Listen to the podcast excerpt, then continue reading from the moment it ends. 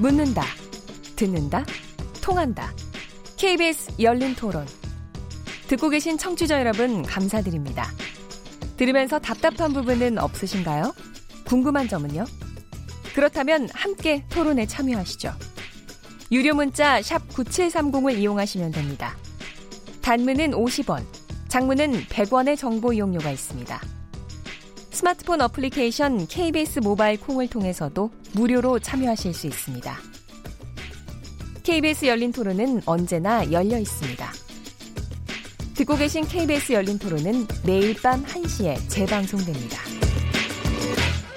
네, KBS 열린 토론 그, 금요일 인물 있는 인물 토론 오늘 한한상 위원장님 모시고 얘기 나누고 있는데요. 어, 박명호 교수님, 박상철 교수님 두 분 패널과 같이 함께 하고 있습니다. 앞에서 얘기 많이 해주셨는데요. 저도 네. 궁금한 거 하나 여쭤보면은 네.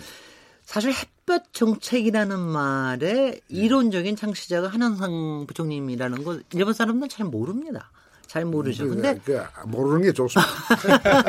근데 그 말씀을 인터뷰에서 많이 하셨는데요.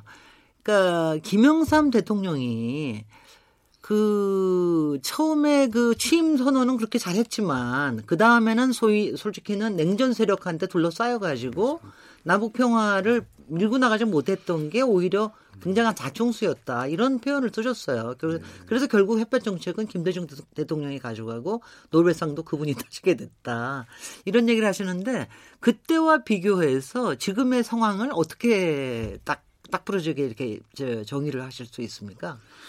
그 제가 그 문 대통령이 당선되는 날에 이제 제 자서전이 나왔어요. 네. 그 자서전 뒤에 이제 에필로그에 그 앞에 실지 못한 것을 아주 그 아주 짧게 짧게 이렇게 에, 다섯 가지를 이야기했는데 그 가운데 하나가 노벨 평화상 에, 김대중 대통령이 2000년 12월에 오슬로에서 받을 때 제가 같이 동행을 했습니다. 네. 그때 제가 솔직히 느낀 게 뭐냐면은 오늘 저 자리에 김대중 대통령만 저 노벨상을 받는 게 아니라 김정일 위원장이 함께 받았으면 어떨까? 왜냐하면 햇볕 정책으로 받는 거니까. 그때 노벨상 시상식에요. 전통적으로 장미로 장식을 하는데 그 해바라기로 장식했는데 그 위원장께서 그 설명을 하더라고. 왜 네. 해바라기 했느냐. 햇볕 정책 때문에 했다. 네. 그렇다면은 이 햇볕 정책은 남북 정상 간의 합의에 의해서 된 거니 저 이제 6.15 어, 공동선언이 나왔으니까 같이 받아야 되는데 왜 저렇게 됐을까? 저래서 참 이게 지속하기가 쉽지 않겠구나 하는 것을 생각 하나 하고 네. 남북 정상이 아무리 평화 의지를 가지고 그 평화의 프로그램을 그 합의를 했다 하더라도 미국이 뒤에서 그걸 추인을 안 해주면은 축복을 안 해주면은 도저히 예, 가능하지 예, 않죠. 어렵다는 걸 내가 알기 때문에 두 가지가 이제 아쉬웠어요. 지금 이제 우리 이제 김 박사께서 물으셨던 거 지금 다른 거는요. 그 두 가지 조건이 다 이루어지는 것 같아요. 네, 네 박문영 교수님. 들어보면 우리 위원장님께서도 김정은 위원장하고 사랑에 빠지신 것 같은 아닙니다. 생각이 드는데. 아, 난 기독교 신자니까 모든 사람을 사랑하려고 노력하는 감사합니다. 그 이용호 북한 외무장관 예, 예. 외상이라고 그러나요? 외교장관이라고. 예, 예. 그 유엔 연설을 할 때 보면 우리 교수님 말씀하신 것처럼 김정은이 제시한 사회주의 경제 건설에 총력을 기울여야 돼. 그게 이제 인민을 예. 배, 배부르고 따뜻하게 해주겠다는 거고 그러기 위해서는 비핵화라는 게 수단으로 그렇습니다. 이제 적시를 합니다. 연설에서도 보면. 근데 이제 자기들은 할 걸 다 했다는 거예요. 연설을 따르면은. 그러니까 대륙간 탄도 로켓 시험 발사도 중지했고 핵 시험장도 투명성 있게 폐기했으며 핵무기와 핵기술을 이전하지 않겠다고 확약을 했는데 유엔 제재도 하나도 안 풀렸고 유엔은 그런 논의조차 하지도 않고 있고 또 미국은 어, 종전선언 발표까지 반대한다. 이제 이렇게 미국에 대한 불만을 그렇죠, 그렇죠. 이제 계속 그 이제 공식적으로 이제 토로하고 있는 상황인데 판문점 선언, 평양 선언, 이제 종전 선언입니다. 이게 좀 선언이라는 거거든요. 그러니까 어 실천적으로 과연 구체적인 성과를 내야 할 텐데 이제 그렇게까지 가야지 이게 이제 예, 예. 제도화 될 수 있고 좀 더 내재화 될 수 있을 텐데 예. 아직 그 단계까지는 좀 못 가는 거죠. 예. 예, 그, 그런데 질문이 뭡니까? 북한 측에서 북한에서 할 수 있는 구체적인 그건 없을까요? 예, 제가 보기에는요, 북한은, 북한과 미국은 다 만족스러운, 저, 서로 대응을 안 해줬습니다. 안 해준 둘 다 그건 뭐 두, 두 쪽에 다좀 문제가 있는데요. 지금 구체적인 조치를 했느냐 안 했느냐 하는 문제를 놓고만 본다면은 북한은 구체적인 노력을 했고 구체적인 노력을 다른 언어로 말하자면 요즘 유행하는 말로 말하자면 불가역적으로 했어요. 네. 그러니까 이제 핵 핵실험 그것도 불가역적으로 그 폭발했고요. 그리고 이제 에 동창리 그것도 불가역적으로 했어요. 그런데 미국은 불가역적으로 구체적으로 같은 동료를 쓴다면은 한 게 없어요. 말만 했어요.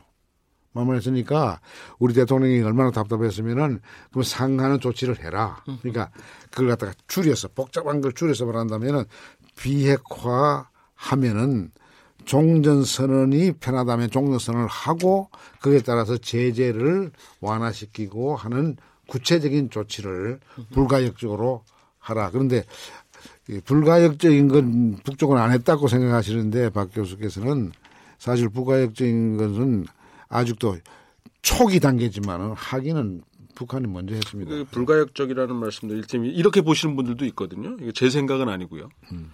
일테면 핵시설장 폐쇄나 파괴 같은 것도 더 이상 필요가 없는 거 아니냐. 지금 그거 이제 그 문제에 연관해서 생각하는데 오늘 우리 외무장관 강경화 강경화 장관께서 이야기한 것 가운데 우리 국민들이 아직도 이렇게 소화가 잘 안 되는 부분이 이제 있을 겁니다. 그거는 뭐냐면 그- 그런 편견 때문에 어, 북한도 아무것도 한 거 없고 어, 미국도 아무것도 한 거 없는데 그걸 이제 제대로 전체로 파악 못하는 분들에게 이것도 이해 이제 잘 이해가 안 될 거예요. 지금 저쪽에서는 순서가 뭐냐면 신고하고 어? 네, 핵. 핵물질, 핵물질 뭐 핵 폭탄 신고를 하고 그 다음은 신고한 걸 가지고 아예 이해를 위해서 미국 자체가 뭐 에, 같이 하기 아예 이해가 미국의 영향하에 있으니까 네. 이거 사찰을 하고 받고. 예, 받고 그 다음에 해체해라 네. 이세 단계인데 북한은 어떻게 대답하는 거 하니 우리는 이 세 단계 가운데 제일 중요한 게 해체다. 네. 해체부터 먼저 했다 우리가 왜 이걸 평가 안 해주냐? 근데 그, 그 질문에 대해서 폼페오가 내일 모레 가는 거는 평가를 해줘서 가는 겁니다. 맞다. 그것도 일리가 있는 이야기네. 우리는 신고, 검찰, 조사, 그 다음에 폐기인데 폐기부터 하고 시작하니까 그 자, 잘한 거다. 평가를 해줬기 때문에 그때 말씀하시는 폐기는 핵, 핵 폭탄을 폐기한 거, 핵무기를 아니, 폐기한 그건. 단계적으로 하는 거예요. 뭐든지 간에. 그 이제 폐기의 대상은요. 그 이제 아직 심, 이제 뭐 복잡하고 많을 거 아닙니까? 심지어 핵물리학자까지도 그 폐기의 대상이 이- 될 수도 있을 텐데 그 다양한 그 폐기의 대상을 지금 이야기하는 게 아니고 궁극적으로는 그 미래 핵과 그러니까 미국이 제일 폐기하고 싶은 것은 미래 핵이 아니고 현재 핵. 현재와 과거의 핵이죠. 그걸 다 폐기되겠다 그러는데 저김 위원장 그건 알 겁니다. 그까지를 꼼수를 써서 폐기하는 척하고 안 하다가는 더 중요한 목적을 달성할 수 없다는 걸 알아요. 몇 개쯤이나 갖고 있을까요, 북한이? 좀? 북한이 지금 우리 그 숫자가 우리- 미국하고 좀 우리- 견해가 우리- 많이 다를 수 있는 부분. 아, 그, 그 숫자 다른 거는요, 통계학적으로 의미가 없어요. 예를 들어서 20개냐, 40개냐, 60개냐, 그 차이는 7천 개 갖고 있는 미국의 입장에서 볼 때는 통계학적으로 의미가 없습니다. 그러니까, 문제는, 에, 뭐 100개까지 되겠습니까? 그러나 100개라고 합시다. 북한이 갖고 있는 게요? 100개라고 합시다. 예를 들어 100개가 아니고 우리 조 장관이 이야기한 것은 한 40개, 60개라 그랬죠? 예, 거의 40개 예, 정도를 40개 정도라 그래. 그랬는데 40개 정도를 7,500개 가까이 되는 미국의 핵탄두하고 견줘서 그거 폐기한다고 하는 게 이게 뭐. 난 미국이 그렇게 많이 갖고 있는데 왜 저렇게 까다롭게 구느냐. 근데 그건 숫자 비교는 아닌 것 같아요. 핵무기라는 건 하나만 터져도 이건 완전 어렵죠. 멸망을 하는 거니까. 어려, 운데도 네, 네. 그것도 그러면 하나가 한두 개가 어렵다 그러면은 왜 그렇게 7천 개나 가, 갔겠어요? 글쎄 말이죠. 저도 가끔 그, 생각합니다. 그, 것도 문제인데 혹시 기독교 신자입니까? 아닙니다. 아니죠. 성서에 이런 이런 비유가 있어요. 양 한 마리 가지고 있는 가난한 이제 사람의 양을 수천 개 갖고 있는 부자가 빼앗는 이야기를 해요. 네. 그 예언자가 그걸 다윗을 다윗이라고 하는 사람의 그 왕의 잘못을 깨우치기 위해서 하는 이제 비유인데 난 그 비유가 생각이 나요. 미국이 저렇게 7천 개나 갖고 있는데 뭐 저렇게 2, 30개 갖고 있고 3, 40개, 5, 60개 갖고 있는 저 북한에 대해서 저렇게 까지 할 게 있나? 조금 좀 제가 나이브한 거 아닐까요? 좀 어? 다 이게 미국과 북한을 1대 1로 비교할 해서 7천 개 갖고 있으니까 한 10개까지는 뭐 가져도 된다. 이렇게 아니 그게 그게 아니고 내 말은 7천 개 갖고 있으면은 자연히 강대국으로서의 보여줄 품위를 가지고 설득을 해서 다른 방식으로 풀 수 있는데도 안 한다는 이야기죠. 근데요, 저는 북한은 미국... 악착같이 그 40개를 가지고 협상 테이블에 네. 모시려고 그랬단 말이에요. 근데 미국으로서는요, 그러니까 미국 물론 저 극우계가 조금 이용하는 측면도 있겠습니다만은 미국 국민들 그냥 이게 감성이 그러니까 역사적으로 처음으로 적대국이 핵폭탄을 가지고 미국 대륙을 위협하는 게 처음이다라고 하는 이 충격이 그렇죠. 사실은 그 참 상당히 트라우마라는 얘기를 하더라고요. 그래서 그러니까 그래서 그렇게 먹혀 뭐 악의 축이라고 하는 것도 먹혀들고 그런 건데 그런 점이 분명히 작용하는 것 같습니다. 네. 그 이게 미, 그게 미국 국민에게 트라우마라고 한다면은 네. 그보다도 100배 더 많이 가지고 있는 미국이 위협한 위협당하는 나라의 트라우마는 생각 안 합니까? 자기네들은 그 자기네들은 그 자기네는 그 아니, 자기는 독선적으로 그 사실은 이제 역사적으로 보면 그 이제 당연히 그렇게 해야 되지만 여태 우리 인류 역사에 제국의 역사에서 그런 일은 없었죠. 음. 네. 그래서 그 이제 브루스 커밍스 같은 사람들의 그다음에 그 자기 그 한국 전쟁의 기원 그 후에 작게 나온 책 보면은 미국이 한국 전쟁 이후에 그 national security state가 됐다. 네. 그러니까 안보 국가가 됐다. 그러니까 정치적으로 후진국으로 떨어진 것이죠. 안보 위협을 통해서 이 다스릴 수밖에 없는 그런 그렇게 격하가 된 것을 지적했는데 참 그게 가슴 아프죠. 미국까지 음. 그렇게 강하고 부강한 나라가 어떻게 저렇게 심리적으로 쪼들어졌는지. 그안 그건 문제가 있는 것 같아요. 네. 예, 저는 뭐 개인적으로 이제 비핵 문제 이런 것들은 어 북미 간에 상당히 속도가 저는 날이라고 보거든요. 어 이제 11월 초가 지금 중간 선거지 않습니까? 근데 이제 미국 같은 경우는 사전 투표를 한 달 전부터잖아요. 그래서 어쩌면 2주 이후부터 투표에 들어가기 때문에 그 전에 미국에서도 성과를 얻어낼 것 같고 음. 그래서 비행 문제보다는 좀 다른 문제로 한번 좀 방향을 좀 틀어보, 틀어보고 싶은데요. 네. 어, 지금 이 통일부란 이야기를 우리가 쓴 지가 오래됐지 않습니까? 근데 그 통일부의 역할이 이 북한하고 진짜 통일을 하려고 그런 게 아니라 다른 차원에서 북한을 견제했었고 음. 또 북한 사람들도 통일한 말을 별로 안 좋아해요. 교류 협력이란 말을 차라리 좋아하죠. 뭐 그래서 통일 방안은 좀 이따 이야기하더라도 이제 우리 남 이제 미국 뭐 북미 관계는 별개로 하고요. 남북 관계를 이제 풀어 가려면 여기까지 옛날에 한번 해 봤단 말입니다. 정상회담도 다 해 봤고 지금부터 구체적으로 이제 경협에도 들어가고 이런 걸 해야 되는데 이번에 경제인도 갔잖아요. 그래서 이 어떤 형태로든지 이제 남북 간의 경제 교류 협력이 이제 시작이 될 겁니다. 될 때 그 부분은 어떻게 시작한 것이 현명할 것이며 해야 되며 뭐 이런 말씀하고 뭐 자연스럽게 아까 통일 방안에서 말씀하셨지 않습니까? 뭐 같이 언급되면 좋겠습니다.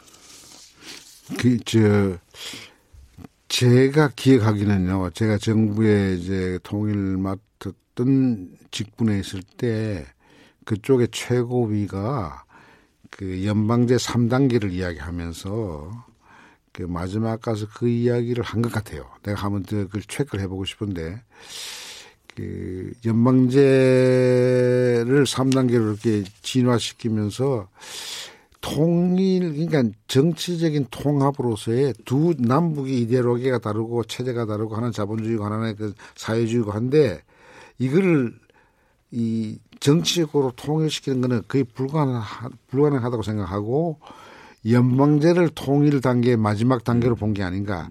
그 말은 무슨 말인가 하니 서로 체제를 다른 걸 인정하자. 인정하면서 교류 협력은 강화하자. 그 차원에서 정확하게 말하면은 통일보다는 평화로운 분위기 속에서 교류 협력을 통해서 공동 번영을 지향하는 게 아마 그, 그, 그전에는 그렇게 같이 생각하면서도 이게 비슷하다는 것까지도 말을 못 해요. 하면 그게 이쪽에서 남쪽에서 정치적인 예, 예, 되니까. 그러니까 김대중 대통령이 그 6.15 선언하고 나서 정치적으로 가장 곤혹스럽게 질문을 받고 공격당한 점이 바로 그 이항의 문제란 말이죠. 네. 어. 연방제. 그러니까 연방제 지지했다고. 네. 연방제는 적과 통일인데 그게 네. 아닌데도 지금은 많이 사, 상황이 달라져서 압니다 이제. 근데 자연히 그 양쪽이 다 성숙해서 그 이야기를 하지 않으면서도 국가연합이라든지 연방제란 말 하지 않으면서도 서로 가까이 됐으니까 이제 서로 체제를 존중하는 가운데 교류 협력은 강화하자 쪽으로 가는 거 아니에요 지금. 음. 예. 가는데 그렇게 하려 그러면 이때까지 적대 관계를 이념적으로 했으니까 소위 상대방을 악마화했으니까 악마화 과정을 중단하자. 근데 그 악마화 하면요 어떤 결과가 나오냐 하면은 박 교수 반드시 이렇게 됩니다. 악마화하는 사람이 악마가 먼저 됩니다. 맞습니다. 그러니까 두 악마가 악마화하는 과정에서 악마가 악마끼리 받으니까 그건 or nothing이야. 네. 그러니까 거기는 뭐 전쟁이 일어나면 처참한 결과가 나오죠. 그를 알기 때문에 악마화 중단하자는 우리 대통령의 이야기를 저쪽에서는 상당히 좋게 받아들이는 것 같아요. 네. 예. 그래서 종전선언의 효과 가운데 가장 큰 것이 악마화의 중단이다 이거죠. 그렇죠. 그러니까 악마화의 중단이 되면은 통일이라고 하는 이슈가 그렇게 절박한 게 아니에요. 절박한 건 뭐냐? 서로 이해하면서 서로 친구가 되면서 서로 민족으로 돌아가면서 교류 협력해서 공동 번역으로 나가자. 그러니까 평화와 공동 번역을 같이 나가는데 나 그 관점에서 우리 대통령이 굉장히 신선하고 좋은 안을 얼마 전에 내놓은 게 동아시아 철도 공동체 예, 예. 이야기입니다. 그게, 그게 6 플러스 1이죠. 6는 네. 다이 동쪽에 아시아에 있는 나라고 플러스 1은 미국인데 미국이죠. 미국 보고 이제 들어오라 그러는데 이6 플러스 1 이 동아시아 공동체가 통일 아닌 공동 번영으로 가는데 가장 좋은 게예요. 이게 오바마 같이 노벨 평화상을 받은 사람이 그 내세웠던 그 TPP하고 훨씬 다릅니다. 오바마는 TPP 하면서 중국은 제꼈어요. 그럼요. 그러니까 일본하고 이 저 인도하고 이 태평양하고 이걸 같이 묶고 호주까지 넣어가지고 중국을 포위하는 식으로 했는데 우리 대통령의 6 플러스 1은 그6 속에는 G1인 미국, G2인 중국, G3인 일본이 다 들어가고 이 세 나라가 서로 역사적으로나 정치적으로나 경제적으로 긴장하고 있습니다. 네. 근데 요거 긴장을 요, 요 들어와서 다 풀어라. 어? 근데 푸는 주체는 누구냐? 제일 조그만한 남북이 이게 먼저 경제 공동체가 되면은 그 주변에 세계 중심부로 부상하고 있는 동아시아의 이 평화 질서와 번영 질서를 만들겠다.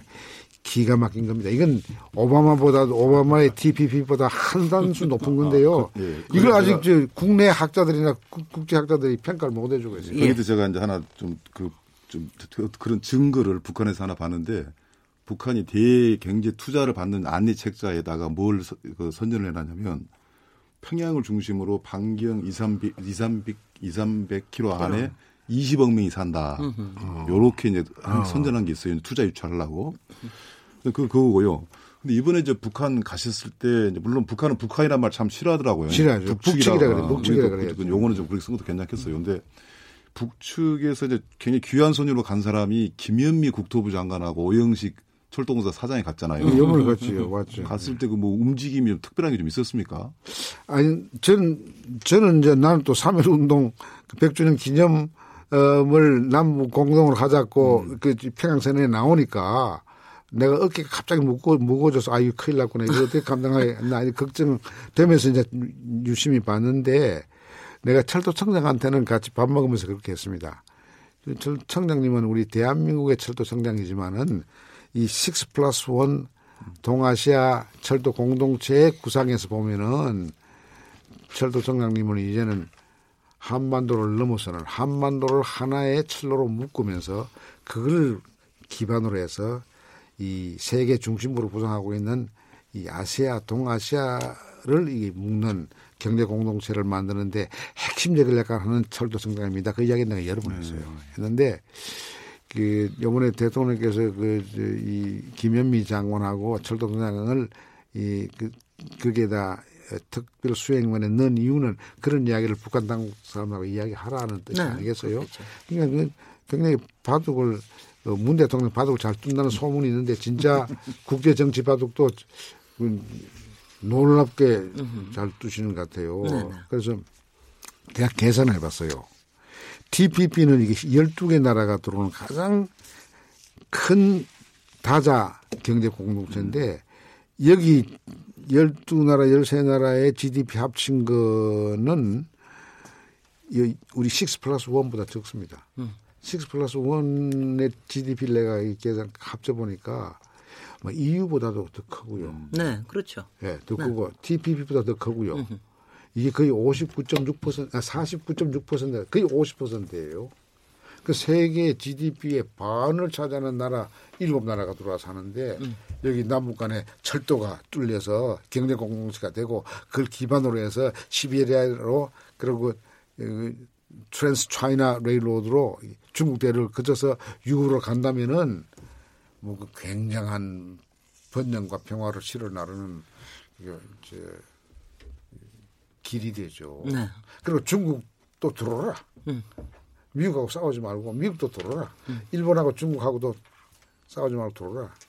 그러니까 이 구상 뒤에 뭐가 있냐면은 이게 있다고 봐요. 세계를 위태롭게 하는 가장 큰 모순은 지금 미국과 중국 간의 모순입니다. 이- 이- 네, 그죠? 그.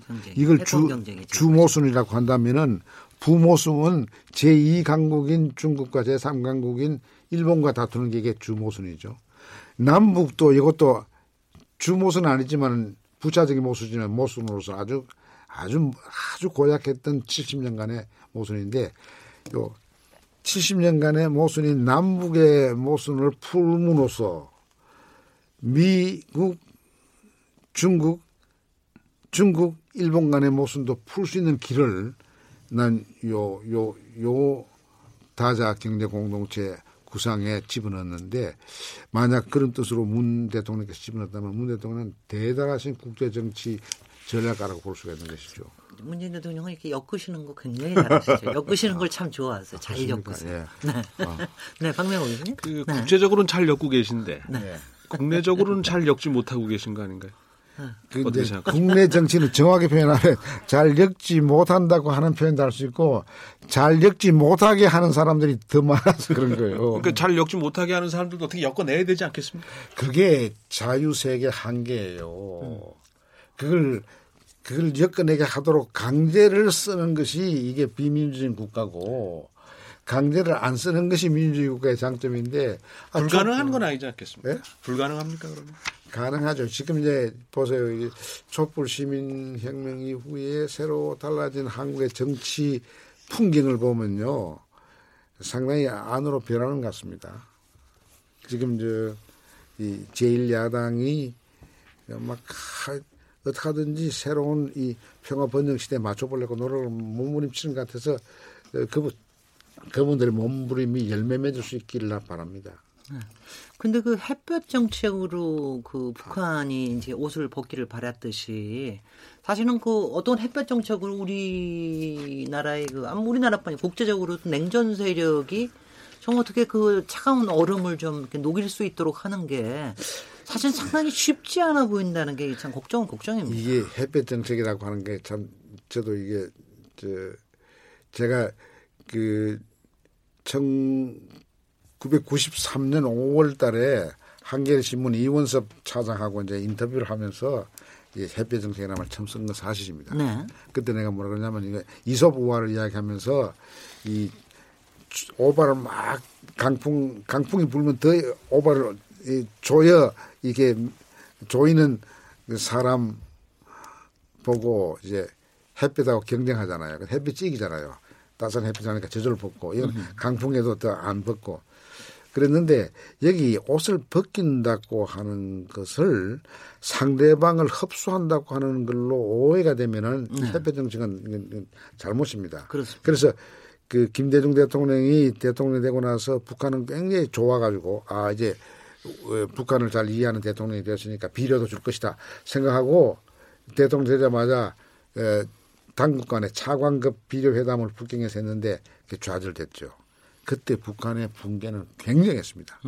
그때 내가 저 북한의 그 당국자를 베이징에서 만났더니만 막 웃으면서 흡수하려고 하는 것이 해비 정책이라고 막 비판하는데 내가 그이 비판을 듣고 저것도 일리가 있다 생각했어요. 그래서 돌아와서 그 임동원 씨가 그때 청와대 외교안보 수석으로 있을 때 내가 알려주고 대통령한테 대통령이 바로 북한이 얼마나 햇볕 정책을 김대중 대통령 햇볕 정책을 웃으면서 흡수하려고 하는 걸로 간교한 것으로 보고 있다는 걸 내 전달한 적이 있어요. 근데 지금 이제 또 김 박사가 이제 벗기려고 한다고 하는 이야기에 악센트를 두니까 햇볕 정책의 원래 그건 아닙니다. 그때 예. 내가 5월 달에 한겨레 신문하고 갈 때는 세 가지를 이야기했어요. 네 가지를 이야기했는데 하나는 한반도의 전쟁은 절대로 허용할 수 없다. 이게 이제 DJ가 대통령 되고 나서 아주 강조를 해 주셔서 는늘 고맙게 생각하죠. 그리고 이제 흡수 통일에 대해서는 흡수 통일을 할 능력도 없고 우리가 어? 둘째 할 의지도 없고 셋째 필요도 없다 그랬어요. 능력 없다고 하는 것은 제가 통일부 총리를 했을 때 슈미트 독일 수상이 와서 나한테 충고를 하더라고. 네. 당신들 어설프게 동서독 통일해서 벤치마크 하려 그러지 말아라. 지금 우리는 통일되고 나니까 막 힘들어 죽겠다 그랬죠. 뭐그 힘들어 뭐뭐 이 2등 국민으로 전락시켰다고 하는 비판으로부터 시작해서 가장 구체적으로 200건의 네.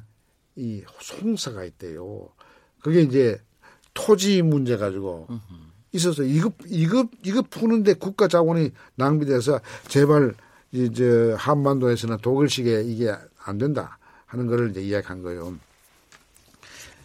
근데 그걸 내가 생각하고서 이야기한 거예요. 이건 우리 능력도 없고 흡수할 능력도 없고 실제로 북한의 저 어려운 사람들을 우리가 매개 살 수 없습니다. 지금 탈북자 3만 4만도 안 되는데 그들을 행복하게 못 해주잖아요. 네. 그런데 어떻게 수백만을 우리가 감당합니까? 그래서 내가 능력 없다고 정직하게 이야기하고 필요가 없다는 것은 그건 흡수하는 과정에서 당하고 흡수하는 사람 간에 싸움은 불가피한다고 무력 싸움은 그러니까 안 되죠. 그러니까 능력도 필요도 없고 그러니까 이 안 한다 그랬어요. 흡수 동의는 난 지금도 난 같은 입장입니다. 햇볕 정책의 기간은 흡수하려고 하는 생각을 아예 할 능력도 없으면서 하겠다고 소리 지르는 것, 그것은 좀 그만두자 이야기지. 네. 혹시 네. 그 이제 뭐 국내 얘기로 잠깐 넘어오려다가 어, 말았었는데 이제 지금 국회에 지금 걸려 있는 걸 보면 일단 판문점 선언 어, 비준 동의의 문제가 과거의 문제가 하나 있고요. 어, 좀 미뤄놨죠. 네. 이제 지금 자꾸 압박을 받으니까 일단 미뤄는 놨고 두 번째는 미래의 문제인데 이제 김정은 위원장의 답방이 있었을 있을 경우에 국회 연설을 일부 추진하는 분들이 있지 않습니까? 해야 할까요? 그러니까 그거는 이렇습니다. 저 북한은 절대로 변하지 않는다. 북한의 지도자는 더 변하지 않는다. 라고 하는 근본주의적인 확신이 있는 사람에게는 그 달갑지 않죠. 그 사탄의 괴수 같은 사람을 왜 국회 신성한 국회에서 이야기를 하게 하느냐 이렇게 이야기할 겁니다. 그러나 정말 지금 북한은 변하고 있는 게 사실이고 그건 상당히 상전백계 같은 변화가 일어나는 게 사실이고 그걸 추진하는 사람 리더십도 믿을 만하다. 근데 참 내가 박 교수님 지금 절대로 국회에서 김 위원장 오면 연설시켜서는 안 된다고 생각하는 사람들이 어떤 사람인고 하니 숙미주의자들이 그렇게 말을 합니다. 나는 친미주의자라고 하지 않고 숙미주의자라고 말합니다. 그 사람들이 가장 반대합니다. 그런데 그들이 그렇게 숭배하는 미국의 대통령은 나는 지금 김정은이하고 연애하고 있어. 네. 그렇게 말합니다. 왜 그 현실을 못 봅니까? 가능할까요? 그분들 반대를 뚫고 만약에 네. 답방이 이루어진다고 한다면 이렇습니다. 근데 그분의 반대가 인류 보편적인 감동을적인 공공적인 가치를 구현하기 위해서 반대한다면은 나 나도 반대편에 섭니다. 네. 근데 그게 아니고 정략적인 집단 사익적인 그것도 캐캐묵은 냉전 시대의 기득권을 보호하기 위해서 그렇게 한다면은 마땅히 그것은 얼마 안 만약에 올해 안에 지금 올해 아니라 그러면은- 했기 때문에 얼마 남지는 않은 그렇죠. 거죠. 그러니까 음력으로 따지면 내년까지 가게 되겠습니다만. 어머야, 뭐 그럴 수도 있겠습니다. 사실은 바라기는 유엔 총회에서 먼저 좀 연설을 하고 그러고 난 다음에 이렇게 좀좀 했었으면 참 좋았다 이런 생각을 했는데 그 기회는 좀뭐 잃고 말았는데요. 예, 그러니까 이제 말 김정은 위원장이 미국을 방문해서 상하 합동에서 연설을 한다면 아, 그럼 뭐 그러면 이쪽에 그 숙미주의자들은 어, 어, 어, 그건 괜찮다 이렇게 이야기할 거예요. 그러니까 미국 상하 합동 연설했기 때문에 된다는 거니 유치한 생각이에요. 보편적인 가치로 봐서 마땅히 인간이면은 그렇게 해야 되고 네. 평화를 전파해야 되고 심어야 한다라고 하는 감동적인 공공 가치. 공공 가치는 항상 감동적입니다. 네. 사익이 빠지니까. 네. 그걸 위해서 한다 그러면 아니, 좋은데. 우리 한원상 저 위원장이 너무 소년 같지 않으세요? 예, 오늘 1부에서는 사랑을 얘기하셨고 하셨- 하셨고 2부에서는 가치를 얘기를 하셨습니다. 여기서 잠깐 쉬고 다시 인터뷰 가겠습니다. 지금 여러분께서는 KBS 열린 토론 시민 김진애와 함께 하고 계십니다.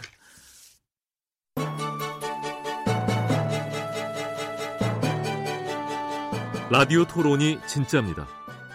묻는다, 듣는다, 통한다. KBS 열린 토론. 시민 김진애의 진행으로 듣고 계십니다. 네, KBS 열린 토론 오늘 인물 있는 인물 코너 한한상 3.1운동 100주년 기념사업회 위원회 공동위원장님을 모셨는데요. 박명호 동국대학 교수님, 박상철 경기대 교수님 두 분 패널과 함께 하고 있습니다. 오늘 저희가 토론 시작할 때 이 3.1 운동과 대한민국 임시정부 수립 100주년 기념사업 추진위원회 이 부분을 이제 잠깐 소개를 드렸는데요. 이 부분에 대해서 조금만 더 얘기를 나눠봤으면 좋겠습니다. 어, 위원장님께서 한 언론 인터뷰에서 사실은 이 촛불 혁명의 정신이 3.1 운동 정신하고 상당히 어, 상통한다. 어떤 점에서 이게 상통한다고 보시는지. 예. 제가 촛불 때 뭐 저 가족 다리고 그 실제 참여도 해보고 하니까 네, 느꼈습니다만 온 몸으로 느낀 게 뭐냐면 어느 날 그 효창동 청와대로 저 가기 위해서 차벽을 뛰어넘는 그 노동노한 남자들 같아요. 올라가니까 그 옆에 있던 그 고등학교인지 대학생인지 나이 젊은 여성들이 내려와 내려와 이렇게 소리 지르더라고요. 그러니까 쭈삣쭈삣 안 내려오니까 비폭력 비폭력 비폭력을 외치니까 그 남자들이 스르르 내려왔어요. 네. 옛날 같은 화병 던지던 그 기세로 그걸로 효창동으로 갈 달려갈 텐데 야, 저 여성들의 비폭력 내려와 저 힘이 대단하구나. 그, 그 소리를 듣는 순간 나는 3.1 운동 때 유관순 유의 젊은 우리 여성들이 일본 관원의 총칼 앞에서도 몽둥이 앞에서도 평화적으로 태극기만 흔들고 그 유관순이가 들었던 태극기가 지금 그때 광화문에서는 없었어요. 네. 예. 그, 그런 비폭력적인 평화 운동이 어떻게 1919년 3월에 있을 수 있는가? 저, 김 박사님, 그걸 생각해 보세요. 1919년 2년 전에 볼셰빅 혁명이 일어났어요. 음, 그렇습니다. 예, 볼셰빅 혁명은 이것은 폭력 혁명이었어요. 피해 혁명이죠. 그렇죠. 피해 혁명이죠. 그 아주 농민 노동자들이 가진 자들 이 지주를 살해하면서 뒤에 번 계급 혁명이거든요. 그거와 차는 다르게 정말 비폭력 운동했고 그리고 바로 전쟁이 끝난 1차 대전은 가장 폭력적인 인류 역사의 폭력적인 전쟁 가운데 하나입니다. 핵이 없는 거지만 굉장히 폭력적이었잖아요. 그런데 그, 그런 역사적인 문맥 속에서 세계사적 문맥 속에서 한반도의 일본에 강점당한 지 10년밖에 안 되는 어? 9년밖에 안 되는 나라에서 그 제국주의적인 폭력 앞에서 그렇게 순교하는 자세로 정했다. 이거는 뭐 세계가 깜짝 놀랄. 그러니까 선진국 프랑스 뭐 영국 미국이 다 놀랄 그 정신이죠. 그건 우리가 지금 21세기에 다시 살려야겠다 하는 그 그런 생각을 우리 위원회가 갖고 있습니다. 저는 개인적으로 위원장이 되기 전에 그런 걸 아주 창자로까지 느꼈어요. 네. 아.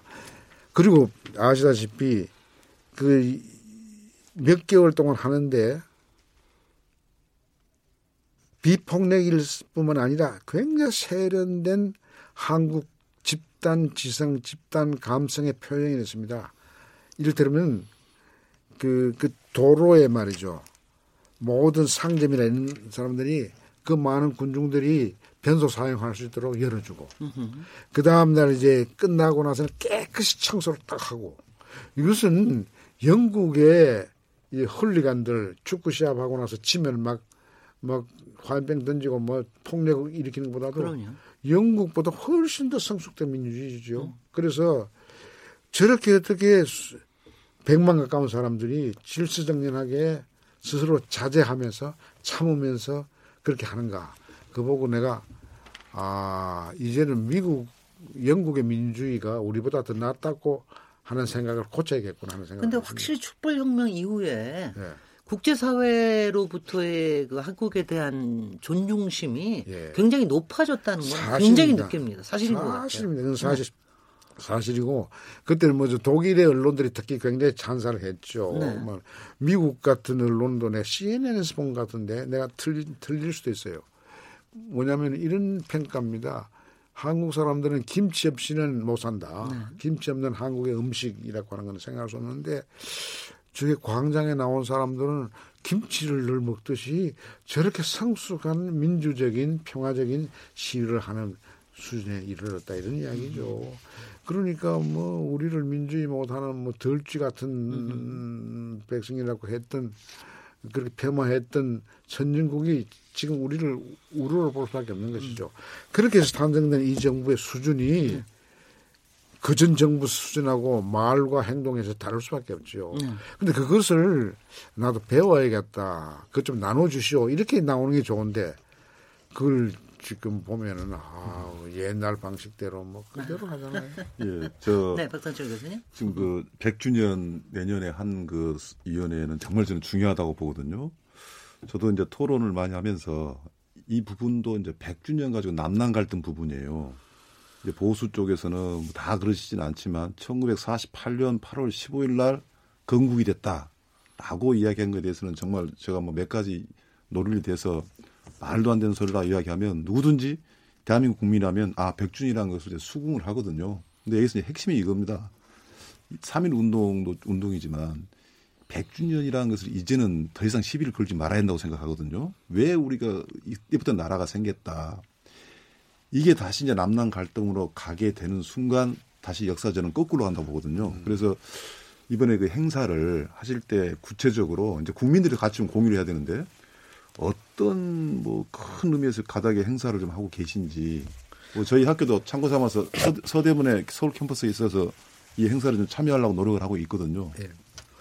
우선 이제 이걸 저 평양 선언에 그 남북이 공동으로 하자라고 제의한 이유는 북한 당국이 지난 70년 동안 분단 상황에서 그3.1 운동을 이것을, 이것을 높게 평가 안 했습니다. 네. 네 그, 그쪽은 이제 게릴라 전쟁을 통해서 항일 전쟁을 한 경험이 있기 때문에 비폭력 이렇게 이런 방식에 대해서 좀 거부 반응이 있을 것이고 특히 임시 정부에 대해서는 굉장히 북한이 이게 부정적이었습니다. 이건 음. 민족 부르주아 운동이지 이게 진짜 독립운동이 아니라고 이렇게 평화를 했는데 우선 이것부터 불식시키는 것이 중요하고 그 다음에 우리 사회 내에서 이 냉전 친일 세력들의 광목적 시비에 대한 이야기죠.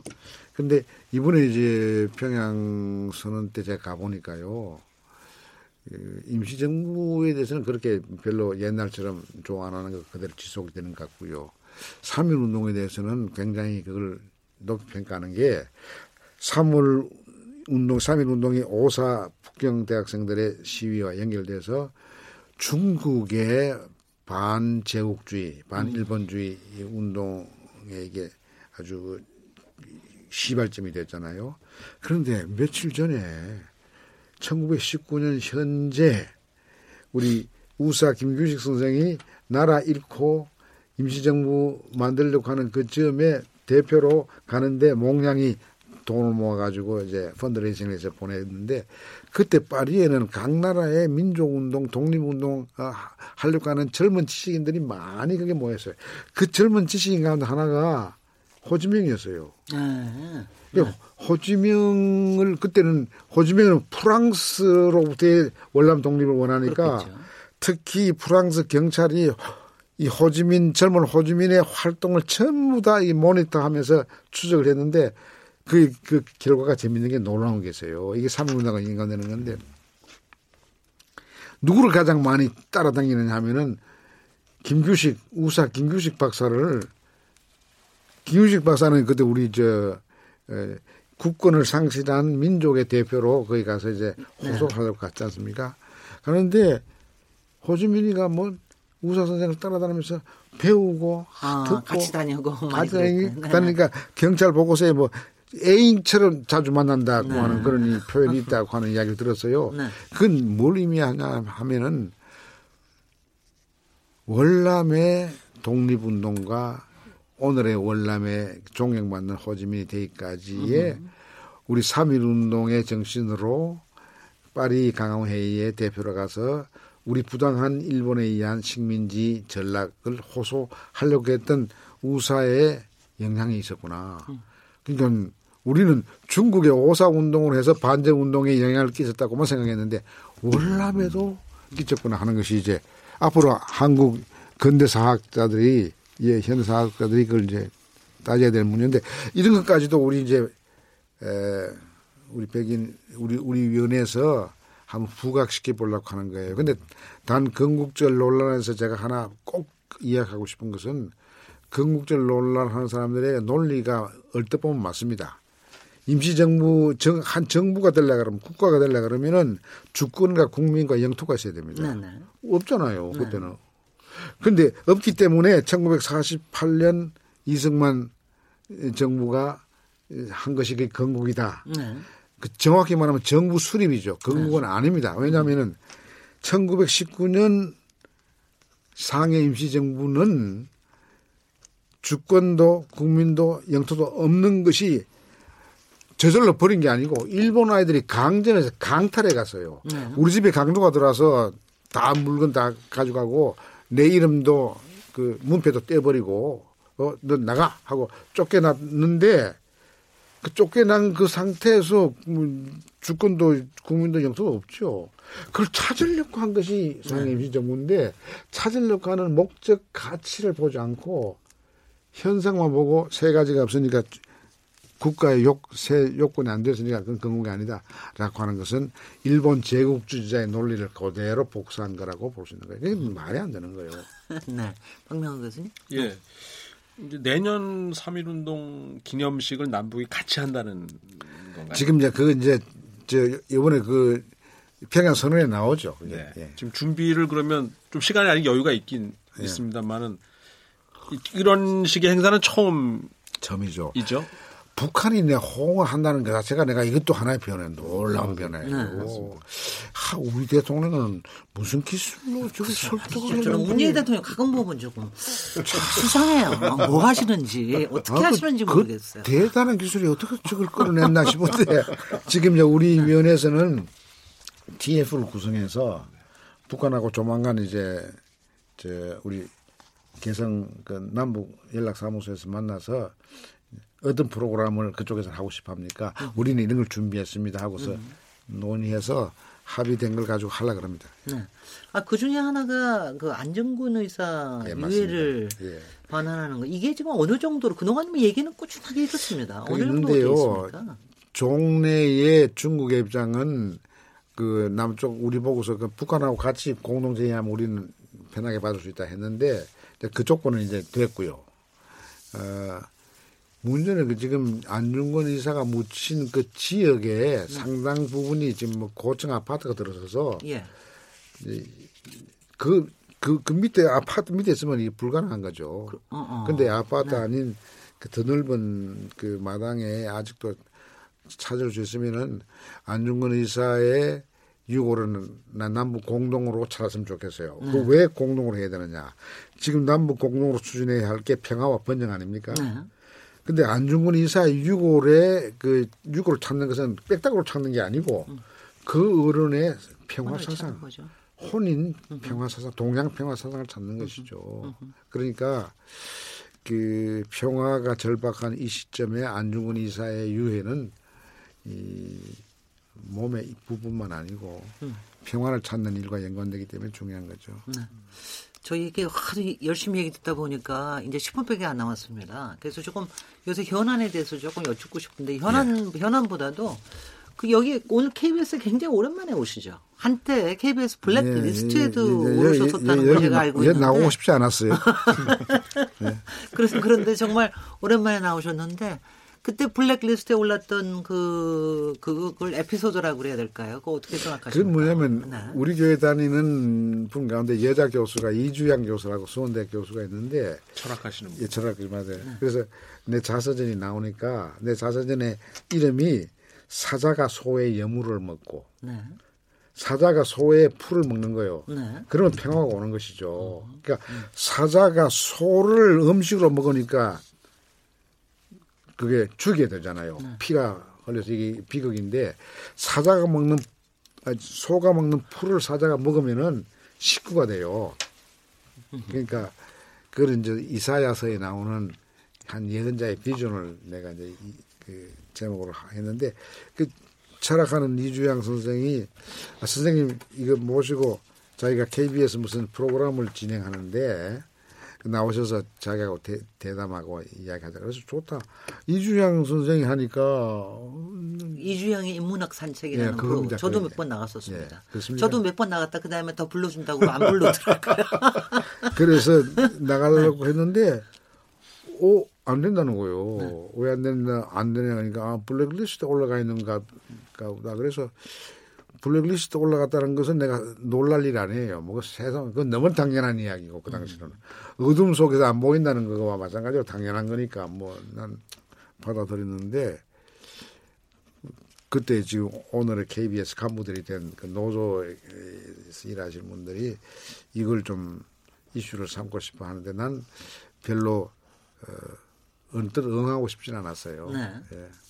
그저 불행이다. 이런 게 빨리 없어져야 한다. 이렇게 생각해서 KBS는 원래 옛날 그 권력의 신의 노릇을 했으니까 뭐 당연히 그렇게 될 거다 생각했으니까 분노할 것도 없었어요. 그래서, 예, 그래서 지금 물으니까 내가 할 수 없이 이야기하는 건데 지금은 이제 그게 지나가고 이제 완- 완전히 새로운 피가 들어와서 하니까 내가 이제 오늘 이렇게 이제 우리 김 박사가 진행하는 얘기에 기쁘게 나온 거죠. 근데 지금은 지금은 그런 거 없습니까? 지금도 역시 권력에서 앞에서 납작 엎드리고 있는 거 아닌가요?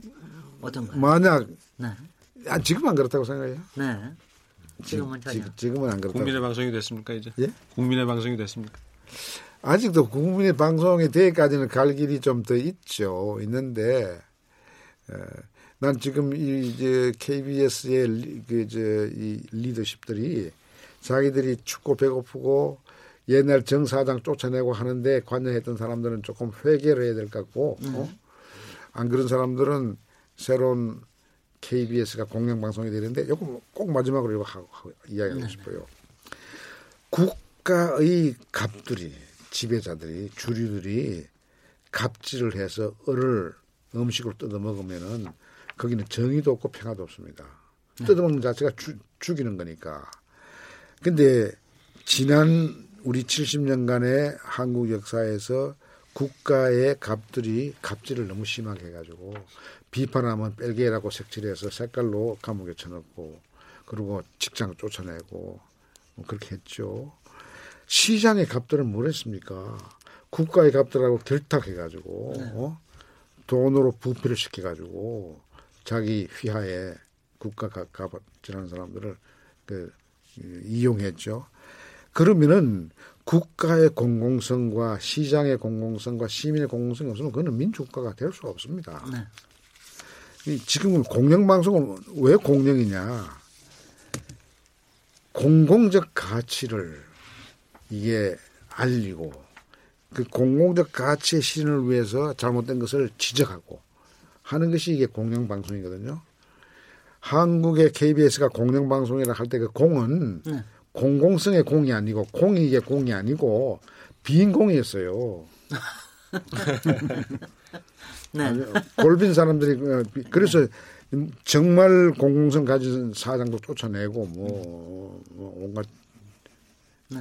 부끄러운 짓을 많이 했죠. 그래서 정말 이제는 KBS가 명실공히 국가의 공공성, 시장의 공공성, 시민사회 공공성을 신장시키는 일에 나팔수 노릇해야 돼요. 그 나팔수는 뭐 나쁜 의미가 아닙니다.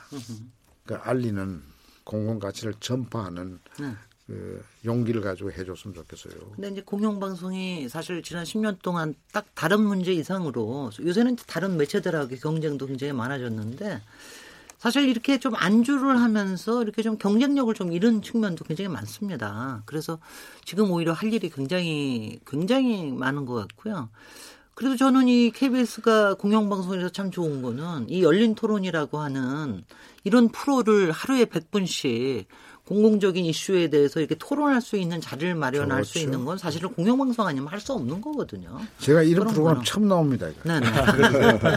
참 그래서 좋- 이런 참 거는 좋네요. 굉장히 의미 있는 것 같아요. 네. 요새는 이렇게 길게 어떤 걸 듣고 토론하는 기회가 너무 없거든요. 음. 막다 들고 치고 막 들이받고 그냥 튀고 빼고 막 이러지 않습니까? 맨날. 그래서 이런 점에서 굉장히 의미 있는 것 같고요. 어, 이제 거의 이제 마무리할 시간인데 한, 하나 더 우리 저 한원상 교육, 초대 교육 부총리셨어요. 그래서 요, 요번에 이 유은혜 부총리 여러 가지 지금 현재 문제되고 있는데 뭐 비판과 덕담을 좀 같이 해 주십시오. 후배한테. 교육 문제는 이게 이익관계 이게 관련된 사람이 많아가지고 그 대한민국 정부의 강로 중에 제일 참 안쓰러운 그 자리가 자리. 교육부 장관입니다. 그게 부총리가 올라가 있지만은 난 부, 그 교육부 총리 되는 사람은 누가든 간에 내가 늘 슬- 슬픈 마음으로 잘해주길 바라는데 어, 저는 교육부 총리를 짧게 하면서 막 색깔론에 막 그저 너무 시달려가지고 내가 창발성이라는 말을 한번 썼거든요. 쓴게 아니라 서울 서울대 교수 때뭐 많이 창, 창조적. 발상이란 뜻이니까 네, 네. 그게 창발인데 그것이 북한에 쓰는 용어이기 때문에 어, 그래요. 근데 교육부총리가 저런 글을 쓸 수 있느냐 해서 막 큰 가장 큰 신문에 막 사설에 막 비판하고 이- 이런 일을 당했는데 지금은 그런 원시적인 공격하는 사람들이 없겠죠. 그랬는데 나는 교육부총리가 된 유은혜 씨가 은혜롭게 이름 그대로 은혜롭게, 은혜롭게. 그 맡은 임무를 다 하고 가장 중요한 것은 교육에서는 학습자가 제일 중요합니다. 학습자가 신나게 지가 하고 싶은 것을 주도적으로 배울 수 있고 그런 분위기를 만들 수 있는 교육이 제일 중요한 겁니다. 예. 학부형도 중요하고 뭐 학교도 중요하고 뭐 다 하지만은 제일 중요한 거는 학습자가 신나게 네. 자기 좋은 걸 배울 수 있는 걸 해야지 노벨 상 받을 사람도 많이 나오고 뭐 그렇게 되는 겁니다. 근데 유은혜 씨가 은혜롭게 그렇게 잘 해주고 네. 이제 끝내야 될 시간인데요. 네. 마지막으로 한마디씩 좀 해주시죠. 박상철 교수님. 예, 뭐한 이렇게 30초 앉아서. 한쭉 이야기하니까 영광스럽고 좀 좋- 좋습니다. 무엇보다도 건강하셔서 너무 좋고요. 혹시 뭐 시간이 있으시면 앞으로 정말 그동안의 사회에서 받은 여러 가지 영광들을 무엇으로 되돌리고 인생을 한번 좀 멋있게 마무리할 것인지 말씀해 주시면 참 고맙겠습니다. 네네. 예, 알겠습니다. 묶어서 얘기해 주시고. 네. 네. 박명. 네. 그 사회 원로가 적은 사회가 우리 대한민국 사회인데 그나마 이렇게 그 존경과 존중을 받으면서 계시니까 우리 사회 또는 정치권 네, 특히 역할이 중요한 시점 아니겠습니까? 한마디 해주시면 좋겠습니다. 제 꿈은요 남북 간에도 그렇고 정당 간에도 그런데 적대적 공생관계라는 게 있습니다. 겉으로는 공식적으로는 상대방을 막 악마화하면서도 뒷구멍으로서는 서로 도와주는 게 있습니다. 지금 한때 영화 많이 본 공작이라는 영화 흑금성의 이야기지만은 그런 그 적대적 공생 관계를 이제는 남북 간에도 청산해야 되고요. 정당 간에도 청산해야 되고 종교 간에도 청산해야 됩니다.